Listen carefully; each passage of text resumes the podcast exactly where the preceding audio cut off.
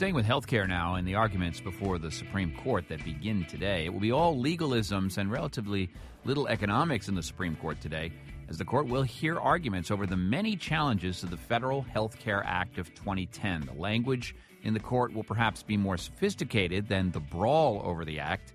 You may have heard it being conducted in the 2012 political campaign. The question of whether the health care law Mitt Romney helped engineer in Massachusetts is just like the Obama health care plan is a raging argument in the GOP, has been for months.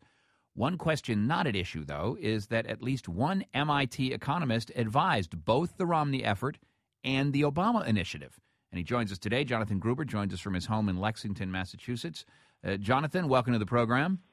Thanks so much. Good to be here. So, um, you're a smart guy. Uh, you advised both of these folks. Uh, it, does that constitute an enormous mistake on your part in your career, or does the model that you came up with really stand the test of bipartisan politics here?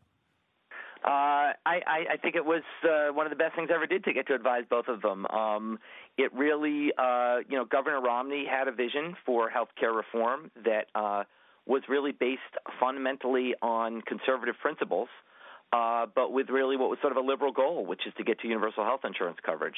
You know, the conservative principles it was based on were the individual mandate, which is a conservative idea, and the use of health insurance exchanges to promote competition among insurers, but with the idea of using government to get to universal coverage. And I, I think it was a wonderful mix of bringing the best ideas from the left and the right together so wonderful that, in fact, President Obama adopted it and it became the basis for the Affordable Care Act. Now, what did you come up with that was so attractive to both of these uh, camps here? And, and let's just say for the moment that Obama was probably attracted by uh, what seemed to be the success of the Massachusetts plan. Um, but from your standpoint, what was the most attractive piece of the analysis that you did coming up with an economic model here? Well, I mean, let's be clear. I, what, what I really did, you know, the, the, the model was fundamentally Romney's. I mean, the basic idea – that Romney had was the idea of uh, using, you know, br- getting to broad participation in the health insurance marketplace, getting people who could afford to buy insurance to buy it. Uh, really, my contribution was putting together the numbers. Uh, that's how sort of a nerd like me gets in the conversation, and basically saying, look, uh, you want to get to universal coverage. You can't get there without an individual mandate. Moreover, an individual mandate makes your law more efficient because you cover a lot of people, but you don't spend a lot of money because you're just bringing healthy people in. So I think he sort of had a philosophical inclination towards the individual mandate, which was, as I said, really a conservative idea. I guess my contribution was just sort of putting the numbers to it that showed that that idea made sense.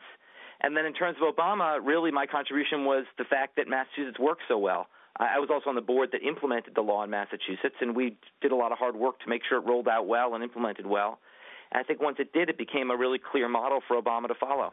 Jonathan Gruber is an MIT economist who helped advise both Mitt Romney and the Obama administration on their health care reform initiatives.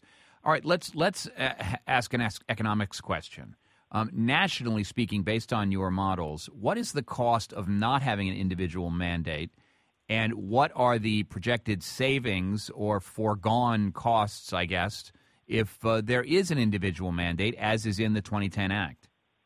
So basically, there's there's three things we know if you don't have a mandate. The first thing we know is the law is less effective.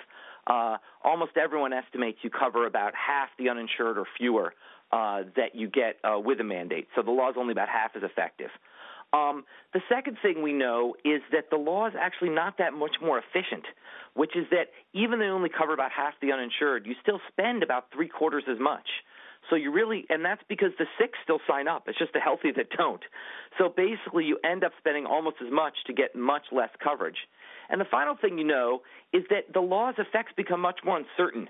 There's a number of estimates of the law's effects without the mandate, and they're much more widely varying than the estimates of the effects with the mandate. And I think things just become a lot more uncertain when you get rid of the mandate. So the mandate gives you effectiveness, it gives you certainty, and it gives you efficiency uh, relative to the alternative. So, uh, straight from the mouth of the MIT professor who helped design the economic model, with the uh, mandate, things are clearer. Without the mandate, things are much less clear. What do you make then? of this political rhetoric over whether Mitt Romney is a conservative or a liberal or uh, whether Obamacare is socialism. I mean, the, the level of discourse on this act doesn't really match the kind of economics you just described. You know, this is a very, very complicated topic. In fact, I just wrote a uh, a comic book to try to explain it more clearly called Healthcare Reform. Oh, that'll help. And uh, the, the reason I did so was because uh, this is an incredibly complicated topic. I, I think everyone needs to recognize that. And unfortunately, in today's political environment, if something takes two sentences to explain, it can be shouted down by a one sentence lie.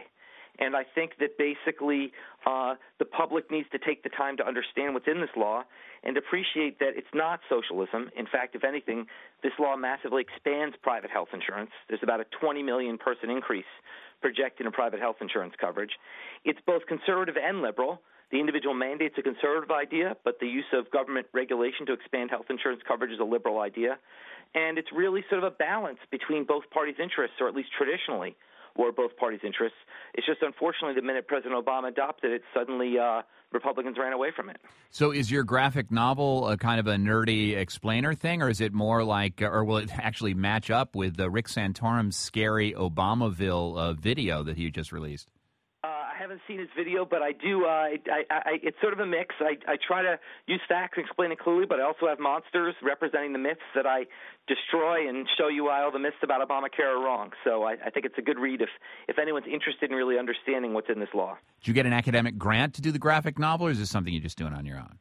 Uh, I, I, I I just did it on my own. The publisher approached me and uh, uh, brought in an illustrator, and I just uh, we, we I did it on my own. Uh, that's fantastic. What's the title? We'll link to the artwork. Awesome. Yeah, uh, the the book is called "The Healthcare Reform: uh, What It Is, Why It Happened," uh, and it's uh, available on Amazon.com. Don't you think like Skeletor defeats healthcare would be a better title? Uh, no, I do not think that. I like Healthcare Defeats Skeletor is a much better title. Nice. Jonathan Gruber, MIT economist who helped draft Massachusetts and the national healthcare reform laws using his economic models. Uh, thanks so much, Jonathan. You bet. Take it easy. And uh, we will post uh, links to uh, so you can find out more about that uh, graphic novel. And we'd love to hear what you have to say about an individual mandate. How does it affect you personally? 8778 My Take or post a comment to thetakeaway.org.